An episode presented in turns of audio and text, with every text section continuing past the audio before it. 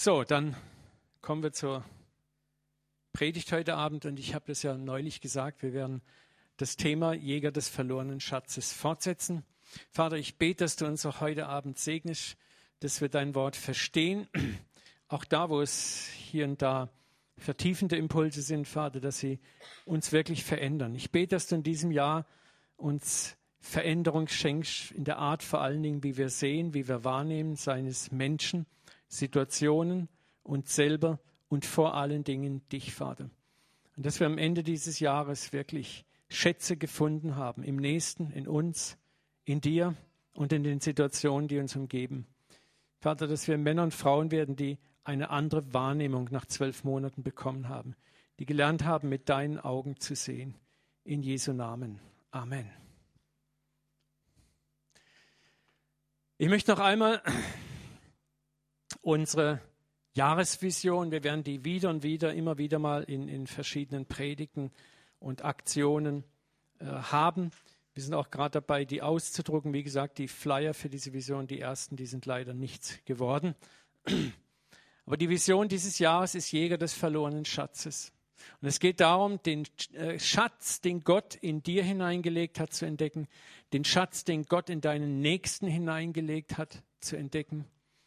Und es geht darum, der Mensch sieht, was vor seinen Augen ist, Gott aber sieht das Herz der Dinge an.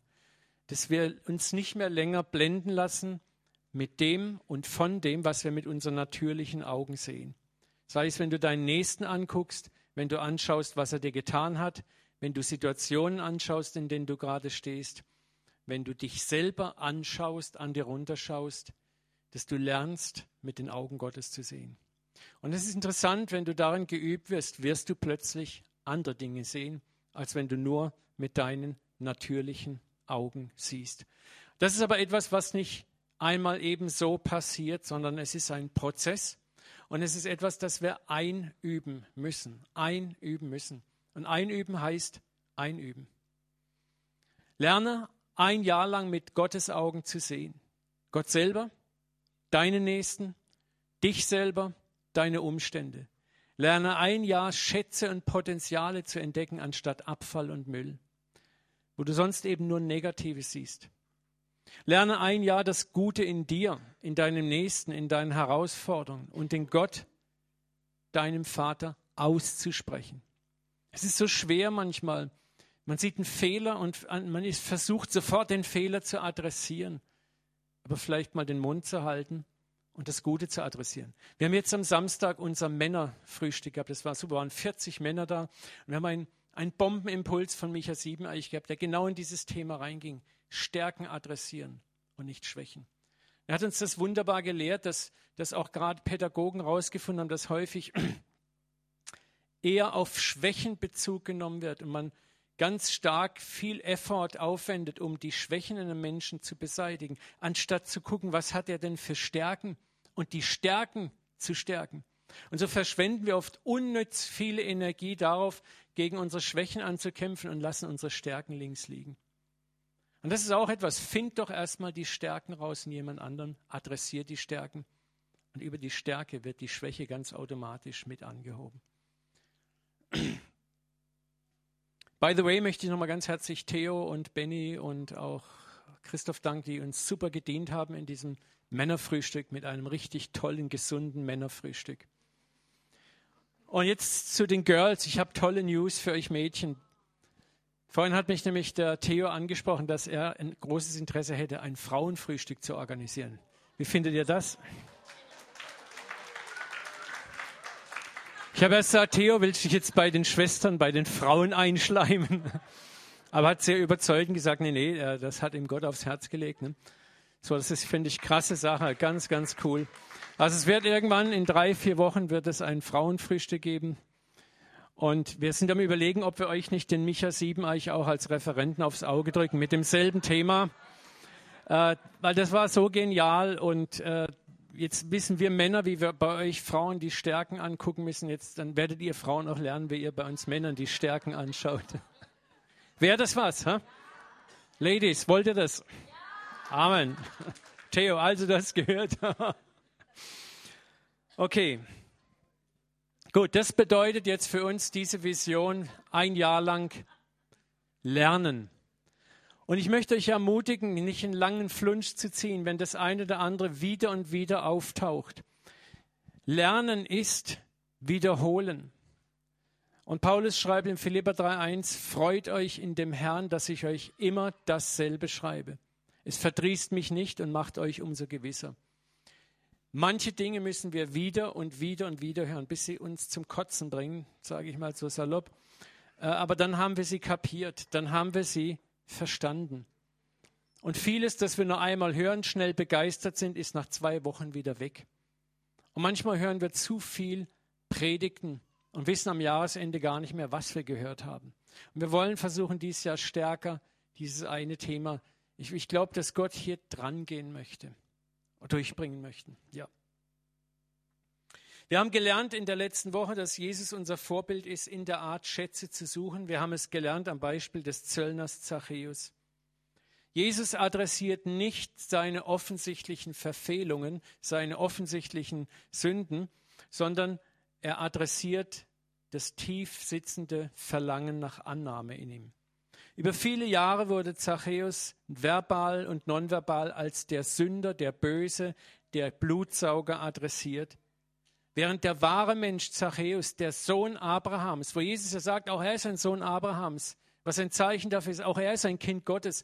Dieses Kind wurde von niemandem in Jericho gesehen und von niemandem angesprochen. Es wurde nur der Dreck, der Böse und der Sünder angesprochen. Und was aus ihm herauskam, war auch das.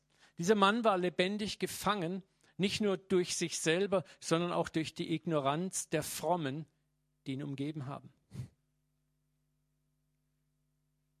Er blieb in einem Gefängnis, weil ihn niemand mit Worten und Taten der Liebe herausrief.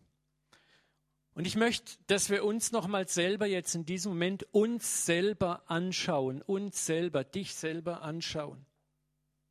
Wissen wir nicht alle recht genau über unsere Sünden und Mängel Bescheid?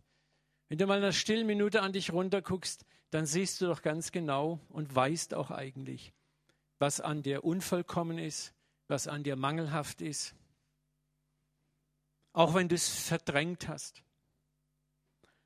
Ja, was passiert nun, wenn jemand auf uns zukommt und steckt uns direkt seinen Finger ins Gesicht und adressiert genau unser größtes Problem? Sag mal ganz ehrlich, was passiert dann mit dir und mit mir? Wir schämen uns. Scham kommt hoch. Die Scham ist so groß in uns, dass wenn jemand einen Fehler in uns adressiert, was machen wir? Was ist der Reflex? Mal ganz ehrlich. Wir streiten es ab. Wir gehen sofort in den Gegenangriff. Ja, und du? Was hast du mir zu sagen? Guck mal erst mal dich an. Wir holen sofort den Spiegel raus und halten den anderen den Spiegel vor. Weil wir alles wollen, nur nicht exposed zu werden, dargestellt zu werden. Wir wollen nicht, dass jemand hier reinguckt. Wir gehen sofort in die Gegenoffensive. Wir beginnen unsere Sünde zu rechtfertigen gegenüber dem, der uns anklagt. Wir reden unsere Sünde, eigene Sünde gut, indem wir von uns ablenken, den anderen sagen, was er für Dreck am Stecken hat. Wenn wir ganz ehrlich sind, niemand von uns will bloßgestellt werden. Amen. Möchtest du bloßgestellt werden? Wer war das?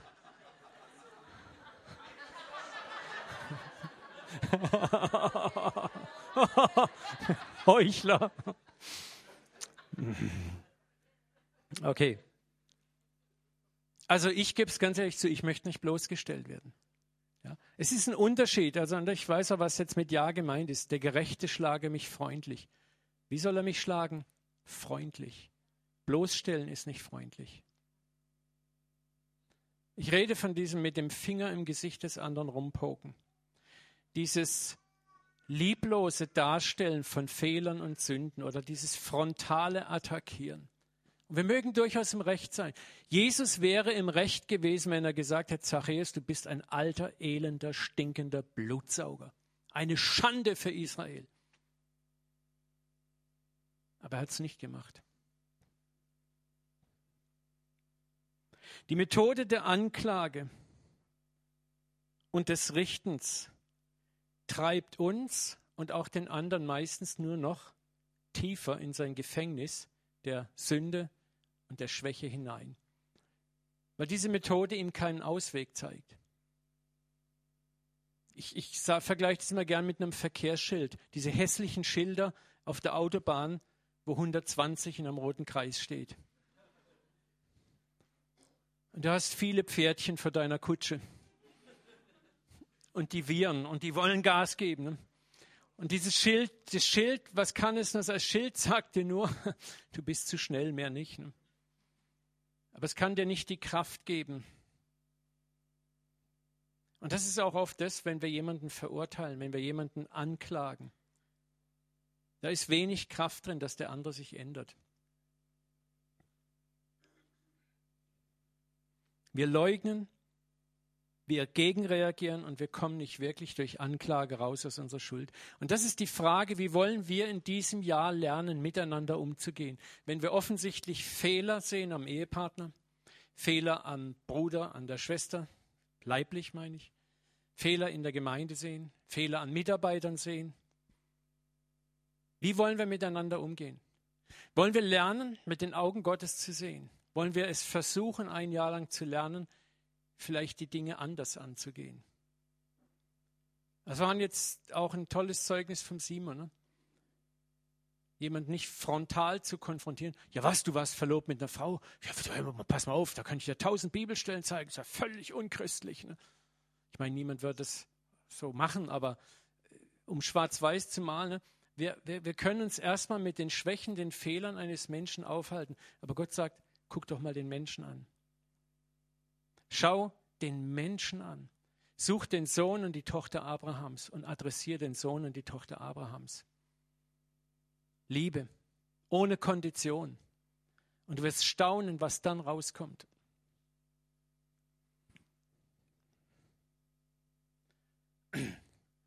Ich will dich unterweisen und dir den Weg zeigen, den du wandeln sollst. Ich will dich mit meinen Augen leiden. Das ist das Motto in diesem Jahr.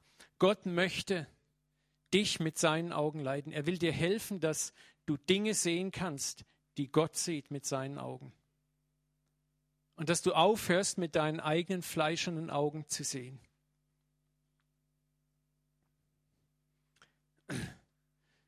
Ich möchte uns mal die Frage stellen, warum sind Jesus die Sünder, die Zöllner, die Prostituierten in Scharen nachgelaufen? In Lukas 15.1 heißt es, es nahten sich aber zu ihm allerlei Zöllner und Sünder, dass sie ihn hörten.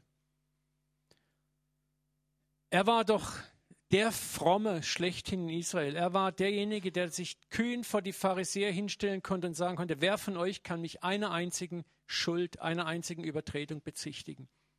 Ich meine, das war schon, schon krass. Ne? Obwohl er ein klares, reines Leben führte, war was Interessantes auf Jesus und an Jesus. Sein Wesen und sein Auftreten war nicht anklagend, war nicht überheblich, war nicht auf Abstand bedacht, wie das der Berufsfrommen, die peinlich darauf achten, ja nicht berührt zu werden von einem Sünder, die peinlich darauf achteten, ja nichts Böses anzurühren. Indem Jesus sich dem gottlosen Menschen ohne Scheu näherte, und vor allem sie nicht von vornherein mit ihren Schulden, ihren Mängeln konfrontierte, schuf er ein Vertrauen und einen geistigen Raum, der diese Menschen wie magnetisch anzog. Und das Krasse ist, diese Menschen begannen sich zu öffnen. Sie spürten, hier ist jemand, der ist heilig, der ist, der ist gerecht, aber der nimmt mich an der pokt nicht mit seinem Finger in meinem Gesicht rum oder in den wunden Stellen meines Daseins. Der nimmt mich zuerst mal an, so wie ich bin. Der kommt nicht mit einer solchen Liste von Bußforderungen, die ich abzuarbeiten habe, um überhaupt akzeptabel zu sein, sondern er nimmt mich erst mal an. Essen und Trinken war damals im, im Orient, ist auch heute noch etwas, ein Zeichen innigster Gemeinschaft. Das hat wesentlich mehr bedeutet als bei uns hier. Wenn du mit jemandem gegessen hast, war das ein Zeichen von Wertschätzung, von Annahme, auch ein Zeichen einer gewissen Intimität. Und Jesus gab diesen Menschen das, dieses, diese Botschaft, du bist willkommen. Du bist wert, dass ich mich mit dir abgebe. Egal wer du bist, was du bist, was du tust, du bist es zunächst einmal wert, dass ich dich, so wie du bist, als Mensch, als Kind annehme. Und das hat diese, diese Menschen, die Gott los waren, magisch angezogen. Und ich, ich bin begeistert, wenn ich daran denke, was wird, würde die Kirche wohl für ein Antlitz haben, gerade die, die bibeltreue Kirche, die oft genauso auf Abstand bedacht ist zur Welt, wenn wir in dieser Weise leben lernen. Wenn Menschen von uns wie ein Magnet angezogen werden, weil wir nicht mehr auf ihre Fehler deuten, sondern ihre Stärken ansprechen, ihr Potenzial ansprechen, den Schatz in ihnen ansprechen. Und ich weiß, dass das ein Prozess ist. Das ist leichter gesagt als getan. Aber Jesus öffnete Räume. Schauen wir uns zum Beispiel mal diese, da ist die Prostituierte im, im Hause Simon des Pharisäers. Sie spürt, sie wird magisch angezogen von, von diesem Menschen Jesus. Sie hat wahrscheinlich zigmal gehört, vielleicht sogar gesehen, wie sündige Menschen von ihm angenommen wurden. Sie spürt, dass mit ihr was nicht stimmt. Sie spürt, sie weiß, mein Leben ist nicht in Ordnung. Wie viele Jahre war sie denn schon in Prostitution? Ich weiß es nicht. Aber da war niemand in dem ganzen Ort, der jemals von den Frommen, von den etablierten Frommen vielleicht zugehört hätte, geschweige denn mit ihr gesprochen hätte, geschweige denn einen sozialen Kontakt gesucht hätte. Sie war ein Outcast, blieb ein Outcast. Und jetzt spürt sie, dass dieser Mann und sie, sie traut sich sogar in dieses Haus des Pharisäers einzudringen. Ich weiß noch, ob ihr mal den Film Jesus von Nazareth gesehen habt, da ist diese Szene, so, wo das Bild herkommt, so brutal toll gemacht. Wie da ein Geschrei und Gebrüll ist. Jesus sitzt und diskutiert mit den Pharisäern und das ist ein Geschrei und diese jungen Pharisäer versuchen, diese Prostituierte aufzuhalten. Sie reißt sich los und rennt rein in das Haus und wirft sich Jesus zu Füßen. Jesus erlaubt ihr, ihn zu berühren. Er erlaubt ihr, in die Nähe zu kommen, ohne Mauern der Schuld und der Anklage aufzubauen. Er zuckt nicht zurück.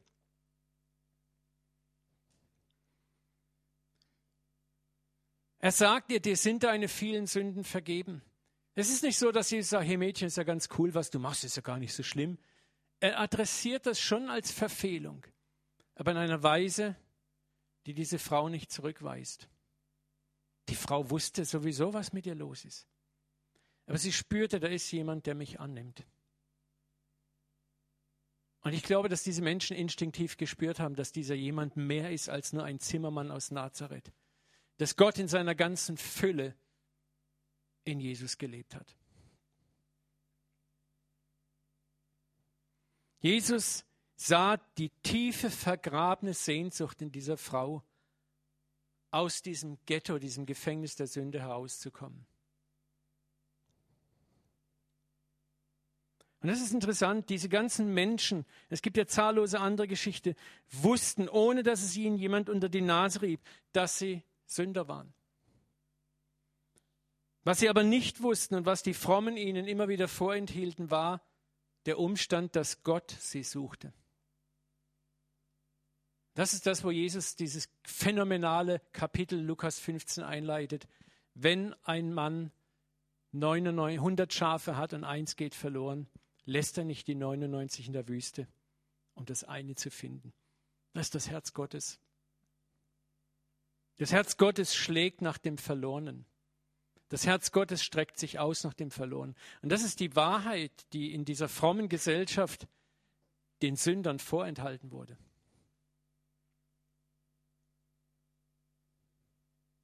Man hielt, man hielt sie in Unkenntnis darüber, dass Gott sie liebte und ihnen begegnen wollte. Und wenn, dann höchstens über die Schiene einer demütigenden Bußleistung oder um vorher entwürdigend entblößt zu werden. Es gab, gibt bis heute Gemeinden, wo, wo Leute, die in Sünde gefallen sind, sich vorne öffentlich hinstellen müssen, ihre Sünden bekennen müssen, ihre Sünden bereuen müssen. Grauenvoll. möchte etwas sagen, das ist nicht unser Gott. Er nimmt Sünde nicht leicht, aber das ist nicht unser Gott. Ich möchte euch an einem anderen Gleichnis, auch aus Lukas 15, etwas zeigen. Als der Sohn nach Hause kam, zerlumpt, dreckig, stinkend, vielleicht verschrammt und verkratzt, abgemagert. Was war das Erste, was der Vater tat? Was war das Erste, was der Vater tat? Bringt schnell das beste Gewand und zieht es ihm an. Wisst ihr, was das bedeutet? Das Erste, was der Vater tut, ist deine Schande, deine Scham bedecken. Gott geht nicht her und sagt, ja, schau dich mal an, hier, ihr Engel, seht euch mal den Typ an, wie der aussieht.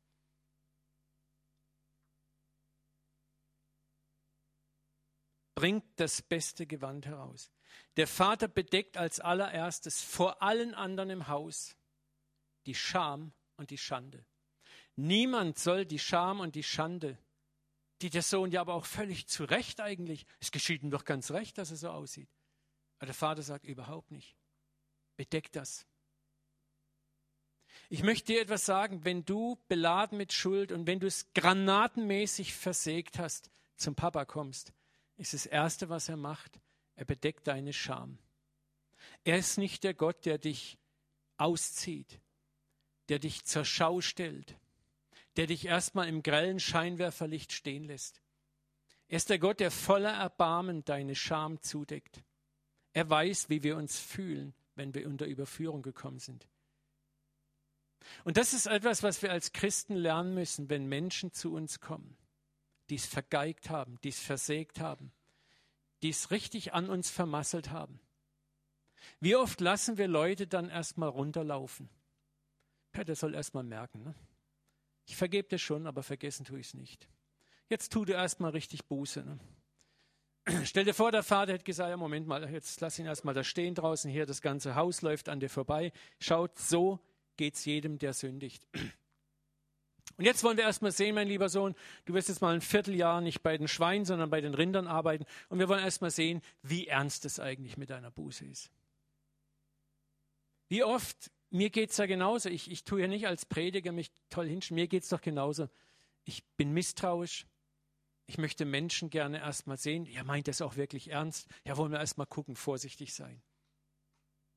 Aber ich sage dir etwas, Gott ist nicht so. Und das Erste, was er macht, ist die Scham zudecken. Gott denkt deine Scham zu. Ich weiß nicht, ob du das schon erlebt hast, so wenn du so richtig daneben gelangt hast und du traust dich im Gebet kaum vor Gott hin. Du schämst dich. Und das ist das, was wir verstehen müssen. Das Erste, was der Vater macht, ist, er deckt deine Scham zu. Es ist interessant in diesem Gleichnis, ein Vers vorne dran, im Vers 21, kommt ja der Sohn und sagt, Vater, sagte der Sohn, ich habe gegen den Himmel gesündigt und auch gegen dich. Ich bin es nicht mehr wert, dein Sohn genannt zu werden. Das war die Rede, die sich der Sohn zurechtgelegt hat. Die ganze Scham kommt da raus, die auf ihm war. Und es ist krass, im nächsten Vers, du findest in keinem dieser Verse auch nur einen einzigen Hinweis, dass der Vater dem zugehört hat. Oder gesagt, ja, Sohn, mehr, mehr davon. Sondern sofort spontan, die nächste Reaktion ist sofort, schnell, schnell, bringt das beste Kleid her. Man kann fast spüren in dieser Erzählung diese Dynamik, dass es Gott selber unangenehm ist, sein Kind in dieser Situation zu sehen. Und das Erste, was Gott macht, ist, er deckt diese Scham, diese Schande zu, dass sie niemand sieht. Wisst ihr, und das ist das Wesen, das von Jesus auch ausging, als er in Galiläa unter die Sünder ging. Die Sünder spürten, hier ist jemand, der meine Scham, meine Schande nicht ins grelle Scheinwerferlicht stellt, sondern der sie erstmal mit Freundlichkeit, mit Güte, mit Langmütigkeit und Liebe zudeckt. Und diese Liebe ist es, und das ist das Geheimnis eigentlich unseres Gottes, die etwas im Sünder irgendwann völlig zerbricht, nämlich die Gewalt der Sünde. das ist das, was uns am Schluss zerbricht, auch die Gewalt der Sünde in uns zerbricht. Es ist nicht die Drohung, nicht die Scham, nicht die Schande, nicht die Angst, die uns aus Sünde rausholt. Es ist das Gefühl, unkonditionell geliebt zu werden. Und das ist genau das, was Gott möchte, was in seiner Gemeinde sichtbar wird. Stellt euch vor, wir würden eine Kompanie solcher Menschen werden, die so beginnen im Leben zu agieren und zu reagieren. Und das ist ein Teil, ein kleiner Teil der Vision dieses Jahres.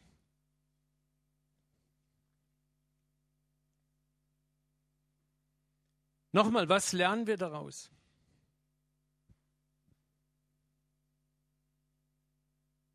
Wenn jemand zu dir kommt, deine Kinder, dein Ehepartner, dein Freund, dein Kollege, dein Angestellter, jemand, der es regelrecht fett, oberfett vergeigt hat, stellst du ihn bloß?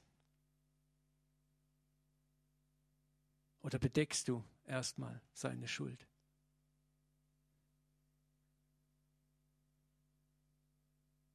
Und ziehst es vor, mit der Liebe zu argumentieren, mit der Liebe zu handeln und zu vertrauen, dass die Liebe ihr Werk macht.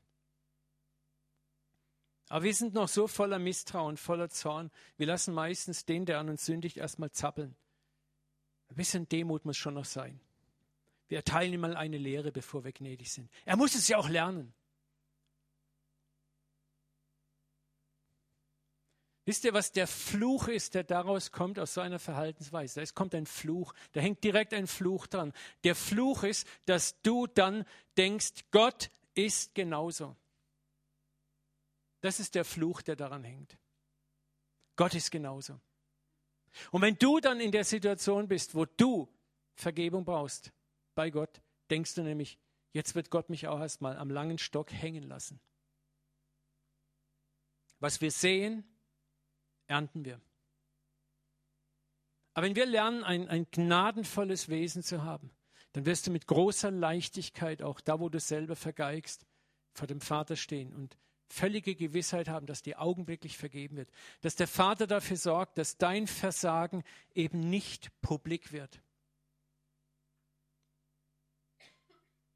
Dass er dich schützt in einem geschlossenen Raum.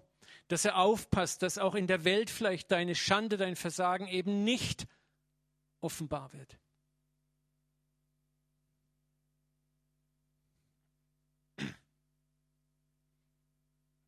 Das führt mich zu einigen weiteren Gedankengängen über unser aktuelles christliches, evangelikales Gottes- und Weltbild. Wie sehen wir, ich jetzt sage ich mal nicht unbedingt, wenn ich jetzt darüber rede, meine ich nicht jeden Einzelnen explizit von euch, aber in, in, in einer Generalisierung uns Christen, wie sehen wir denn häufig die Welt? Wie hat man uns beigebracht, die Welt zu sehen? Ich habe es letztens schon gesagt, die Welt ist feindlich und die Gemeinde, wir sind die Guten, wir sind hier in Sicherheit und da draußen ist die böse Welt. Wie hat man uns beigebracht, dieser Welt zu begegnen? Das ist auch das ganze Thema, wie man erlöst wird. Ich liebe auf der einen Seite die Amerikaner und auf der anderen Seite in ihrem Pragmatismus und in ihrem Minimalismus, den sie haben. Es gibt dieses amerikanische Prachtwort, a good plan fits on one sheet of paper. Ein guter Plan passt auf ein Stückchen Papier. Und das ist, Amerikaner haben auf der einen Seite die Genialität, komplexe Zusammenhänge zu reduzieren auf ein Schlagwort, was manchmal ganz gut ist, wo wir Deutschen viel zu verstiegen sind. Aber in vielem sind auch komplexe geistliche Zusammenhänge so übersimplifiziert worden, dass sie schon wieder wehtun. Ich denke nochmal an die vier geistigen Gesetze. Das ist so ein Schlagwort. Ne? 40 Tage Leben mit Visionen. Und danach?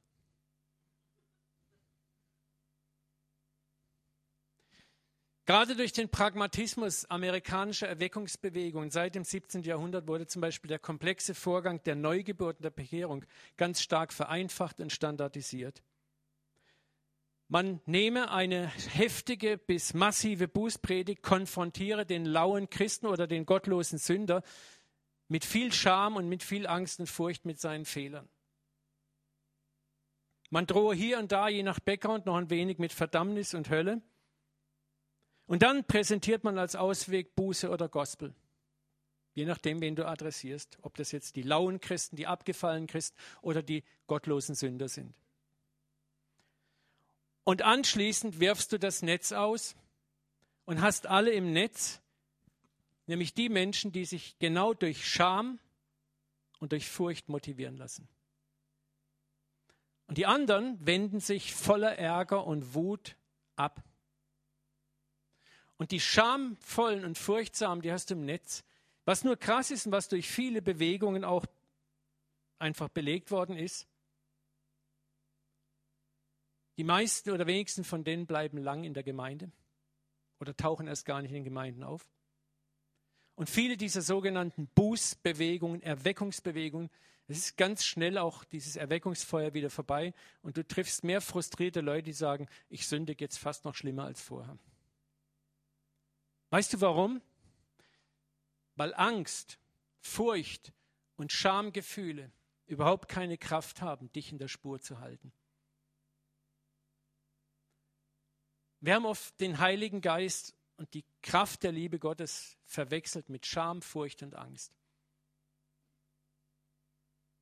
Jag einem Menschen nur genügend Angst, Scham und Furcht ein und dann wird er tun, was du willst. Was du willst, Gott. Und Gott sagt, so funktioniere ich nicht. Ich will diese Früchte nicht. Zurzeit ist wieder eine Erweckungsbewegung in Amerika. Ich meine jetzt nicht in Kansas, sondern ganz woanders. Und es ist genau wieder dasselbe Muster. Scham, Furcht, Angst. Micha hat uns auch gestern erzählt, wenn er in Russland war, hat er gesagt, hat ihm ein Ältester gesagt, du musst hier viel über Buße predigen und dann weinen die Leute sofort und kommen nach vorne. Und ich kenne das auch. Daran ist Gott nicht interessiert.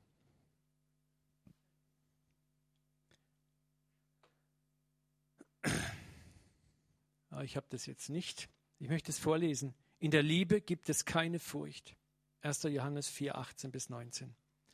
Denn Gottes vollkommene Liebe vertreibt jede Angst. Wer noch Angst hat, rechnet mit Strafe. So, wenn du aus Angst dich bekehrst oder aus Angst wieder umkehrst oder Buße tust, dann tust du es, weil du mit Strafe rechnest. Und was sagt uns der Johannes hier? Bei dem hat die Liebe ihr Ziel noch nicht erreicht. Warum? Weil das Motiv, sich zu ändern, nicht Liebe ist, sondern Angst. Wir lieben doch, weil er uns zuerst geliebt hat.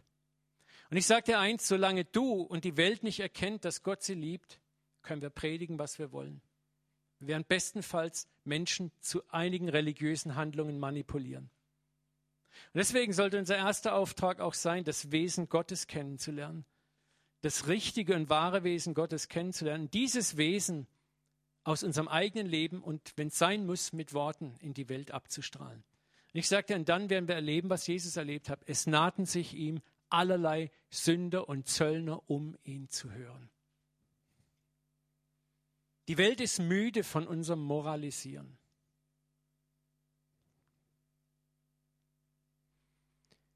Der Vater und sein Geist operieren niemals mit Scham, Furcht und Minderwertigkeitsgefühlen, um ihre Ziele zu erreichen. Niemals. Aber durch ihre Liebe adressieren sie Potenziale, Stärken und Schätze im Sünder und im Christen, der vielleicht lau und schwach geworden ist. Ich habe auch den Fehler gemacht in meinem geistlichen Leben, oft genug. Auch als Pastor hast du natürlich auch mit Christen zu tun, die dann Gemeindemitglieder, die nicht mehr in den Gottesdienst kommen, die das nicht mehr tun und das nicht mehr tun, die lau werden und so weiter. Und früher, weil man es auch nicht besser weiß, hat man dann auch mal auf die Tube und die Tube gedrückt und hier und da. Und dann hat man bei dem einen Glück gehabt, den hat man wieder ein bisschen mit Scham, Angst und Furcht auf die Spur gebracht. Aber so nach ein, nach ein paar Wochen musst du wieder auf die Tube drücken. Und irgendwann sind sie ganz weg.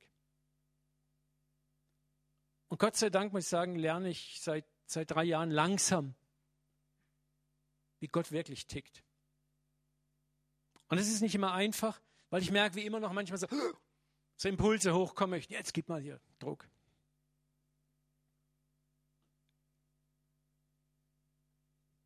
Ist es nicht interessant, wenn wir in vielen evangelikalen, nicht evangelikalen, in, in vielen missionarischen Untersuchungen das Folgende hören, habe ich gerade neulich wieder gelesen, die meisten Menschen kommen zum Glauben durch persönliche Kontakte und durch Beziehungen.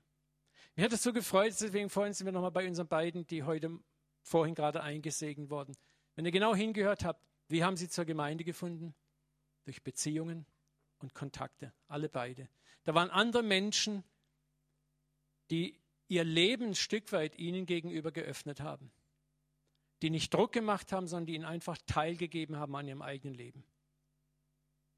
Und diese Leute konnten lange genug da reingucken, um eine Botschaft zu lesen. Und irgendwann waren die Leute von dieser Botschaft berührt. Und wenn ihr euch mal fragt, wie bist du denn zum Glauben gekommen? Ich bin sicher, dass hier wahrscheinlich 80 Prozent der Leute wahrscheinlich genau dasselbe sagen würden. Da war jemand anders. Und nicht jemand, der mich von einem Podest her angepredigt hat. Ich bin nicht gegen Evangelisation, aber ich glaube, dass wir radikal umdenken müssen.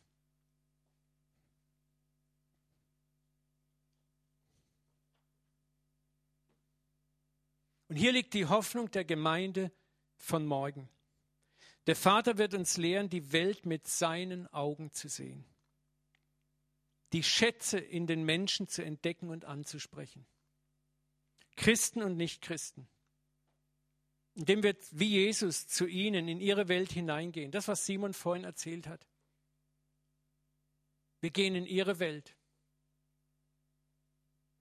Wir begegnen ihnen dort, wo sie sind. Das ist das, was Gott gemacht hat. Gott blieb nicht im Himmel, hat gesagt, ihr Sünder kommt hier herauf. Er kam herunter in unsere Welt. Er lebte mit uns. Liebte uns. Und er tut es immer noch in diesem Moment. Beziehungen aufbauen, mit den Menschen essen, trinken, Gemeinschaft haben. Und es ist interessant, dann wirst du plötzlich erleben, dass diese Leute dir Fragen stellen, die du gar nicht mehr stellen musst dass sie dich fragen und du gar nicht groß rumreden musst. Dass plötzlich Entscheidungen fallen, wo du vielleicht überhaupt gar nicht mal zu einer Entscheidung aufgefordert hast. Ich weiß nicht, ob mein alter Freund Egon Ehrfeld, Egon, bist du hier? Vorhin habe ich ihn gesehen. Ne? Der ist in der Küche, ne? dann kann ich es erzählen. Wollt ihr die Egon-Story hören? Ich glaube, es ist bestimmt über 30 Jahre, nee, nicht 30 Jahre, nicht. Ja, es ist, ist 25 Jahre vielleicht her, wo ich Egon kennengelernt habe. Ich war Christ, er noch nicht. Wir haben miteinander Gemeinschaft gehabt, wir haben uns gekannt. Wir haben auch so ein bisschen zusammen über die Bibel gesprochen. Da war eines Tages, war ein, waren wir noch in einer amerikanischen Baptistengemeinde, war auch ein Männerfrühstück mit Bacon and Eggs und so weiter. Ne? Und Gott hat, ich habe es glaube ich schon mal erzählt hier die Geschichte. Und Gott sagt mir an dem Samstag, Uwe, ich will, dass du heute für Egon fastest. Und ich habe gesagt, aber Gott, American Breakfast. Gott, Männergebetsfrühstück, da fastet man doch nicht. Weil ich habe mich immer riesig gefreut drauf, ne, auf diese fettigen, greasigen Sachen. Und, und Gott sagt, bitte tu es. Es war ein echter Kampf. Ich habe gesagt, aber Gott, das ist doch, wir beten doch dort und, und das ist doch ein heiliges Frühstück. Ne? Gott war unerbitterlich. Es war, ich weiß, es war ein richtiger Kampf, dann habe ich gesagt, okay, ich tue es. Zehn Minuten später, oder 20 Minuten später, ich weiß es nicht mehr genau, aber nach kurzer Zeit klingelt das Telefon. Wer ist dran? Der Egon. Oh, Uwe, ich habe gehört, in seiner ruhigen Art, ne? da ist doch ein Männergebetsfrühstück. Ne? Ah, da würde ich gern mitkommen. Ne? Und ich habe gedacht, na nu, wieso will der Egon mit zum Männergebetsfrühstück? Und dann sagt er als nächstes, by the way, ach, ich wollte noch sagen, ich habe mich bekehrt heute Nacht. Ich war so von den Socken und platt. Ne? Das war die Story. Und, und, das war etwas, wir haben einfach nur Gemeinschaft gehabt über einen längeren Zeitraum hinweg. Ne? Und das ist das, was Gott dann tut, souverän tut, wo du gar nichts tun musst. Und das war der Weg, den Jesus überwiegend mit den Gottesfernen ging. Er predigte sie nicht an, auch nicht in der persönlichen Begegnung. Er hatte zuerst Gemeinschaft mit ihnen. Er gab ihnen Hoffnung, Respekt, Liebe und Annahme. Und das öffnete das Herz der Gottesfernen für seine Botschaft. Das brachte sie heim zum Vater. Er sah den Schatz in ihnen, er adressierte diesen Schatz, ihre wahre Identität und er gewann sie als Kinder. Das ist das, was Jesus dann sagt. Das Menschensohn ist gekommen. Er isst und trinkt. Da sagen sie, siehe, wie ist der Mensch ein Fresser und Weinsäufer, der Zöllner und Sünder Freund. Und dann sagt Jesus, und doch ist die Weisheit durch ihre Kinder gerechtfertigt worden.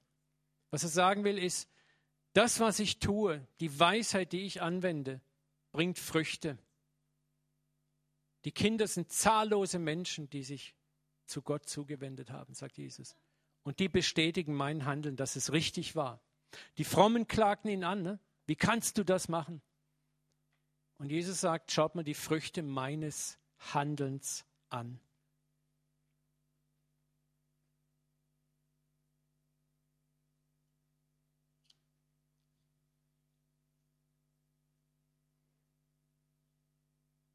Ich möchte noch ganz kurz versuchen, unseren Blick für Schätze auf einen ganz anderen Schatz zu lenken. Und das wird uns vielleicht auch noch die nächste Predigt beschäftigen.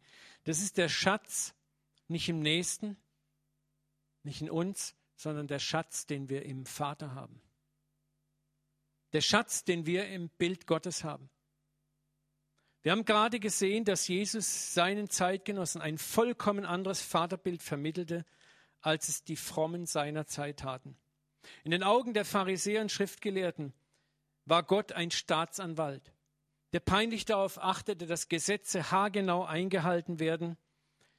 Und für Sünder gab es weder Nähe noch Pardon.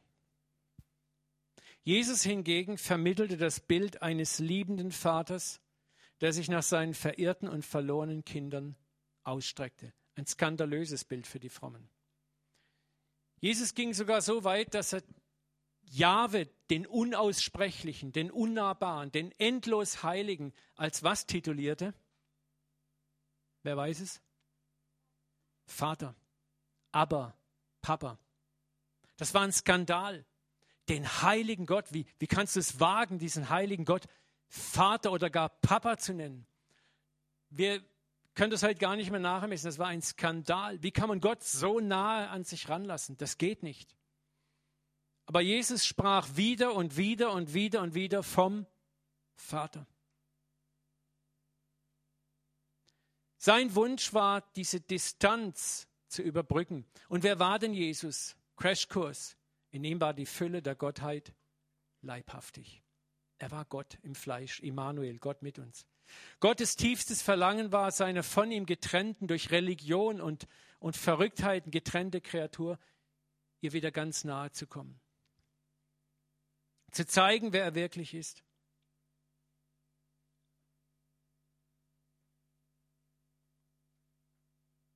Und was ist für uns nun im 21. Jahrhundert heute wichtig? Wir müssen eins verstehen, auch heute versucht es der Widersacher über die Scham unseres Gefallenseins erneut eine Distanz zum Vater aufzubauen. Der Widersacher will, dass du Gott nicht zu nahe kommst.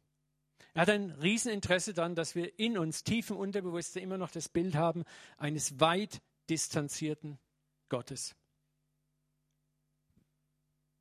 Ich möchte euch ein bisschen, habe das neulich schon mal angedeutet, etwas über Kirchengeschichte sagen.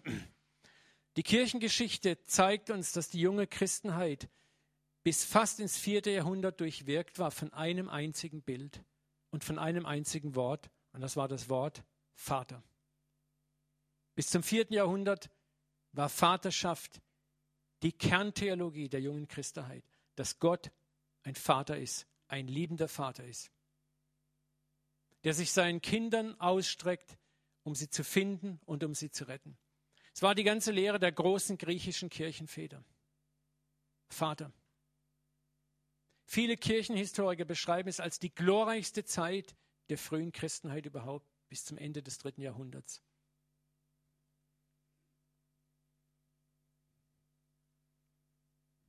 Die, die frühen Väter glaubten, dass sich gerade in der Trinität im Sohn unser eigenes Leben widerspiegelt. Der Sohn, der ewige Sohn Gottes, war eigentlich der Platzhalter in der Trinität für uns. Da werden wir nochmal in einer anderen Predigt drüber lernen, was das bedeutet. Aber im Sohn waren wir schon erwählt lange vor Grundlegung der Welt. Das alles, wenn du Kirchengeschichte mal äh, genauer studierst, änderte sich, als ein Kirchenvater mit Namen Augustinus, Augustinus von Hippo, die Landkarte betrat. Er wird bis heute als einer der größten und einflussreichsten Kirchenlehrer der Kirchengeschichte überhaupt gesehen. Als einer der einflussreichsten Theologen, Philosophen der christlichen Spätantike hat er das Denken des Abendlandes wesentlich geprägt. In der orthodoxen Kirche, das ist interessant, die orthodoxe Kirche war sehr stark noch vom Denken der griechischen Väter geprägt, war praktisch unbekannt. Als seine Lehre im 14. Jahrhundert durch die griechischen Übersetzungen auch in Konstantinopel bekannt wurde, stieß sie auf Ablehnung, weil sie ein völlig anderes Gottesbild vermittelte, nämlich nicht mehr das eines liebenden Vaters, sondern eines distanzierten, harten, zornigen Gottes. Ist aber interessant, seine Theologie aber beeinflusste die Lehre fast aller westlichen Kirchen, ob katholisch oder protestantisch. Und das ist wichtig, dass wir es verstehen. Wir müssen verstehen, woher kommen viele auch unserer selbst freikirchlichen Denkmuster. Und viele unserer Denkmuster haben ihre Wurzeln im Augustinus und seiner Denkweise.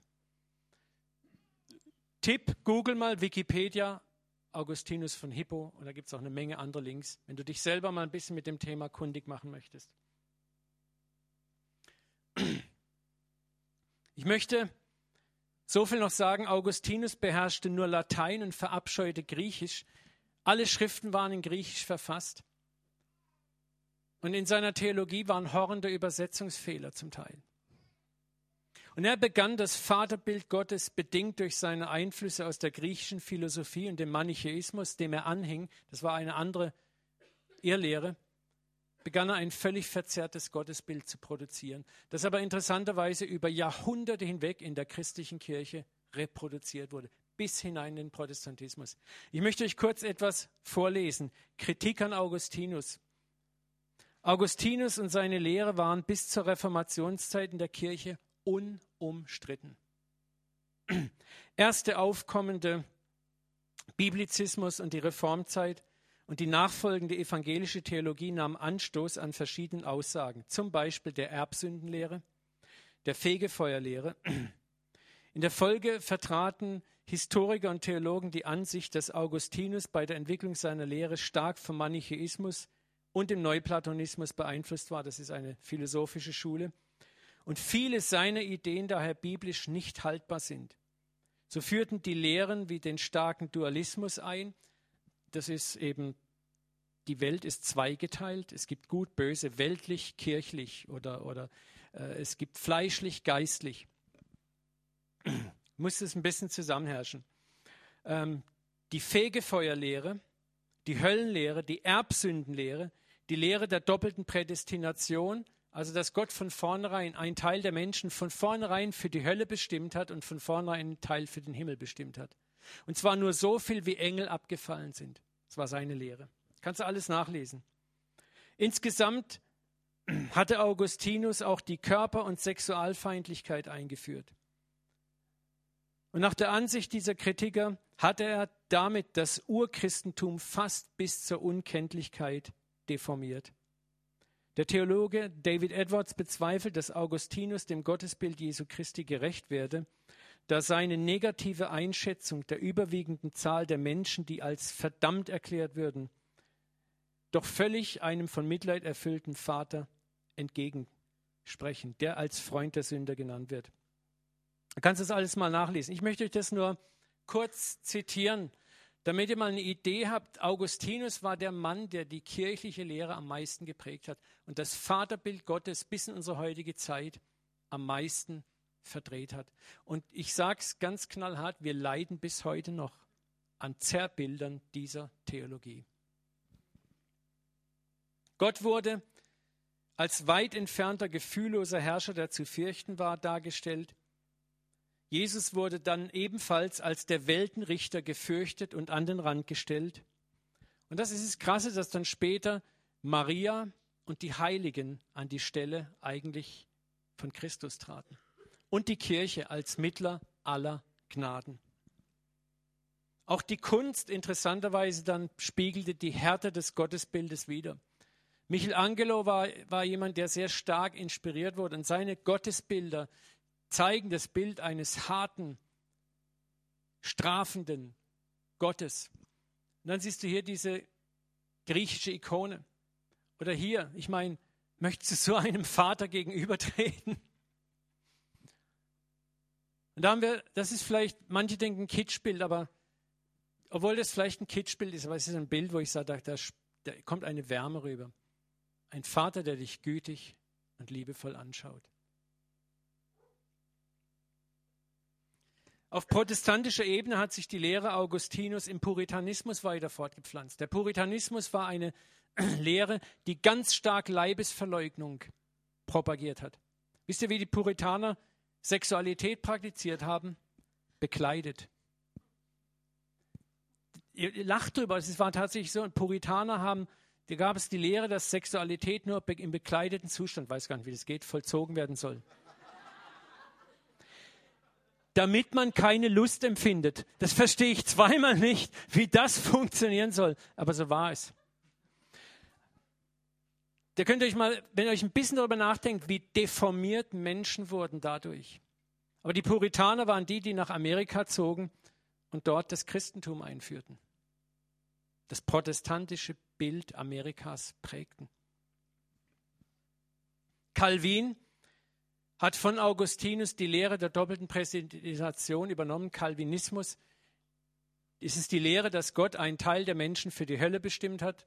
Schnurzegal, wenn du zu denen gehörst, hast du halt Pech gehabt und einen anderen Teil für den Himmel. Du kannst machen, was du willst, das ist festgelegt. Das ist Calvinismus. Ist bis heute noch total attraktiv, diese Lehre. Die ganzen amerikanischen Erweckungsbewegungen des sogenannten Spätregens waren Bewegungen, die das Bild eines zornigen und harten und von der Welt völlig losgelösten Gott zeichneten. Google mal Jonathan Edwards, der als der große Erweckungsprediger immer gehandelt wird, auch noch heute bei vielen nordamerikanischen Christen. Da gibt es von ihm eine Predigt, die heißt The Sinner in the Hand of an Angry God. Der Sünder in der Hand eines wütenden oder zornigen Gottes. Es ist nachweislich, kannst du auch nachgoogeln, dass etliche Menschen nach dieser Predigt Christen Selbstmord begangen haben, weil sie keine Hoffnung mehr gesehen haben für sich. Und dieser Mann wird bis heute als ein Pionier der Erweckung gefeiert. Ich sage das mit viel Leidenschaft, weil mich das zutiefst berührt, weil ich hier sehen kann, wie, wie das Bild unseres Gottes verzerrt wird. Gott sei Dank, muss man sagen, ist in den letzten Jahrzehnten immer mehr Licht in das Wesen des Vaters gekommen. Es sind neue Bewegungen entstanden. Die Vaterbewegung, die Vineyard-Bewegung hat unglaublich viel Licht reingebracht. Auch die charismatische Bewegung hat viel Licht reingebracht. Gott sei Dank, und was sehr schön ist, auch in der katholischen Bewegung gibt es sehr viel positive Entwicklungen, sehr viel positive Entwicklungen, was das Vaterbild Gottes anbelangt. Ich könnte einiges über die beiden letzten Päpste sagen, die ganz, ganz interessante Entwicklungen durchgemacht haben, aber ich will es mir von der Zeit sparen. Aber wir erleben im Moment, glaube ich, eine reformatorische Bewegung in der Kirche. Und ich spüre, dass Gott das auch bei uns tun möchte, die das Vaterbild wiederherstellt. Wisst ihr, wir sehen uns nach Erweckung, nach Zeichen und Wundern. Ich glaube, was Gott im Moment uns sagt, ich möchte es euch geben. Aber zuallererst möchte ich, dass ihr das richtige Bild in eurem Herzen habt von mir, das ihr dann weiter reproduziert.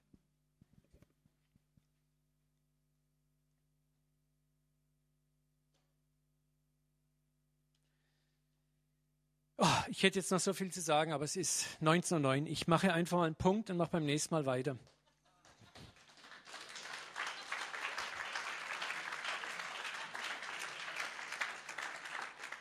Noch drei Seiten. nee, nee, das, ist, das hat keinen Sinn, wenn der Kopf voll ist. Darf ich noch kurz mit uns beten? Vater, wir, wir danken dir einfach für dein geniales Wesen. Vater, ich danke dir, dass du der Papa bist, der zu uns rausstürmt, rausrennt. der uns nicht einmal ausreden lässt über unsere Schuld, die wir wirklich getan haben. Das ist so skandalös. Du lässt uns nicht mal unsere selbstgebastelten Entschuldigen, unsere, unsere Sündenbekenntnisse aussprechen. Und du umkleidest uns mit deiner Gerechtigkeit. Du verbirgst uns vor den Augen aller anderen. Du verbirgst unsere Scham, unsere Schande. Und ich empfinde sehr stark, dass Gott es einigen von euch heute Abend sagt, du hast massiv versagt. Du fürchtest dich vielleicht im Moment auch vor, davor, dass es irgendwo klar wird oder offenbar wird. Und heute Abend sagt der Vater dir, hab keine Angst, mein Kind. Ich hänge dir meinen Mantel um, mein Kleid der Gerechtigkeit. Niemand wird das sehen. Niemand wird es sehen. Ich werde sorgen dafür. Scham wird nicht mehr länger wie ein Säuremantel in dich eindringen.